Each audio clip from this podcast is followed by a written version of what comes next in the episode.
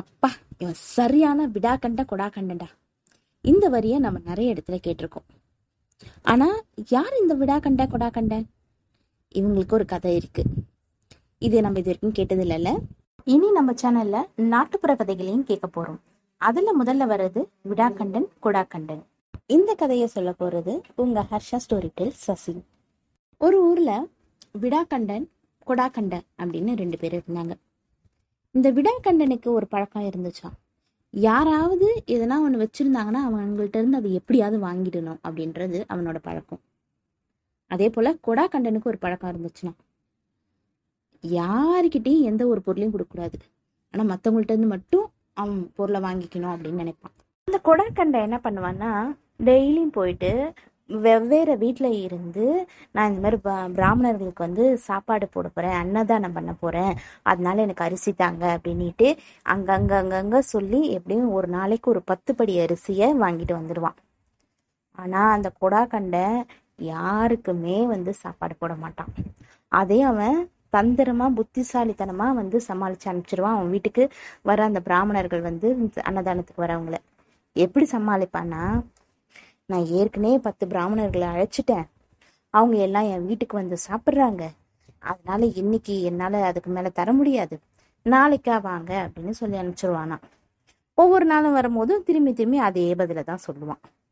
இப்படியே வந்து அவன் சமாளிச்சு சமாளிச்சு யாருக்குமே வந்து ஒரு பருக்க அரிசியை கூட தானமாக கொடுக்க இப்படி சொல்லி அதாவது நான் தானம் செய்ய போறேன் அன்னதானம் செய்ய போறேன்னு சொல்லியே எல்லார்கிட்ட இருந்தும் அரிசியை மட்டும் டெய்லி வாங்கிட்டு வந்துடுறான். வாங்கிட்டு வந்துட்டு அவனும் அவனோட மனைவி மட்டும் நல்லா சாப்பிட்றாங்க.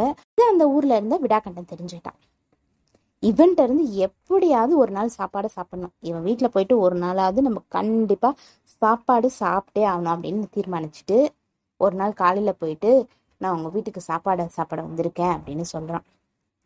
உடனே கூட கண்டா அவனோட பாணியில இன்னைக்கு ஏற்கனவே பத்து பேருக்கு நான் சாப்பாடு கொடுத்துட்டேன். அவங்க எல்லாம் வந்து ஏற்கனவே சாப்பிட்டுட்டு இருக்காங்க. இனி உங்களுக்கு தர முடியாது நாளைக்கா வாங்க அப்படின்னு சொல்லிடுறான். சரி இவனை ஒரு நாள் விட்டு பிடிப்போம் அப்படின்னு நினைச்ச அந்த விடாக்கண்டன் சரின்னு கிளம்பிட்டான். அடுத்த நாள் வந்து திரும்பியும் அந்த விடாக்கண்டன் வரான். கொடாக்கண்டன் யோசிச்சான். இவன்கிட்ட திரும்பி அதே பதில சொல்ல முடியாது. வேற என்ன பண்ணலாம்னு யோசிச்சுட்டு சரி கொஞ்ச நேரம் இங்க இருங்க அப்படின்னு சொல்லிட்டு அவன் வீட்டுக்குள்ள போறான். அவன் வீட்டுக்குள்ள போயிட்டு அவன் மனைவி கிட்ட நீ போய் தலைவலிக்கிற மாதிரி இப்ப படுத்துக்கோ. உனக்கு தலைவலிக்குதுன்னு நான் போய் சொல்லிடுறேன். அதனால உனக்கு உடம்பு முடியாததுனால உன்னால எதுவும் செய்ய முடியாது. உனக்கு தலைவலி சரியா போக முடியும் தானம் தர முடியாதுன்னு போய் அவன்கிட்ட நான் சொல்லிடுறேன் அப்படின்னு சொல்லிட்டு அதையே போய் அவன்கிட்ட சொல்லிடுறான். என்ன அந்த விடாக்கண்ட என்ன சொல்றான்? உன் மனைவிக்கு தலைவலி தானே? சரி இருக்கட்டும் பாவம் அவங்க படுத்துக்கிட்டோம். எனக்கு சாப்பாடு தானே வேணும். அதை நானே செஞ்சுக்கிறேன். வா நம்ம ரெண்டு பேரும் போயிட்டு சமைச்சு நம்ம சாப்பிட்டுட்டு உன் மனைவிக்கும் கொடுப்போம் அப்படின்னு அவன் சொல்லிடுறான். இதை கேட்ட கொடா கண்டன் என்ன பண்றதுன்னே புரியாம யோசிக்கிறான். சரி ஒரு நாள் நம்ம மனைவிக்கும் சமையல் வேலையிலேருந்து விடுப்பு கொடுப்போம். அவன் சமைச்சு முடிச்சோடனே எதனா ஒரு காரணம் சொல்லி அவனை அனு- அனுப்பிச்சிட்டு நம்ம மட்டும் சாப்பிட்ருவோம் அப்படின்னு யோசிக்கிறான். சரின்னு அவனை உள்ள கூட்டிட்டு போயிட்டு சமைக்க சொல்றான். ரெண்டு பேரும் சேர்ந்து சமைக்கிறாங்க.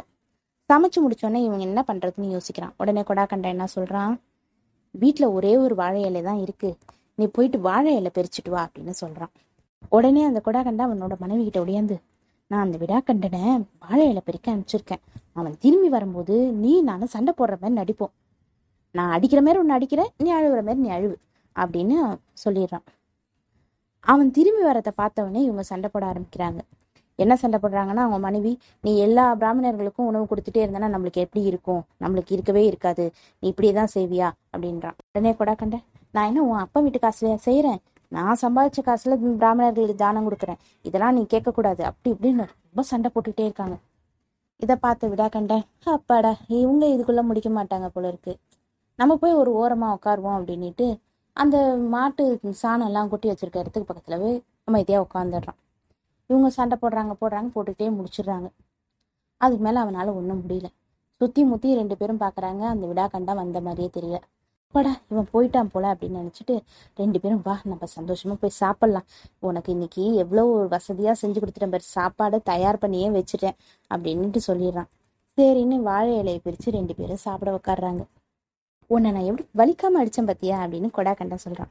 உடனே அவளோட மனைவி நான் பத்தியா எப்படி அழற மாதிரி நடிச்சிட்டே இருந்தேன் அப்படின்ட்டு உடனே விடாக்கண்டா வந்து பத்தியா நானும் போகாம திரும்பி வந்துட்டேனே அப்படின்னு வந்து சாப்பிட உட்காந்துடுறான் பார்த்தவொடனே கொடாக்கண்டனுக்கு என்ன செய்யறதுனே தெரியாம விடாக்கண்டனி உட்கார வச்சு சாப்பாடு போட்டுட்டானான் இதுதான் விடாக்கொண்டன் கொடாகண்டனோட கதை.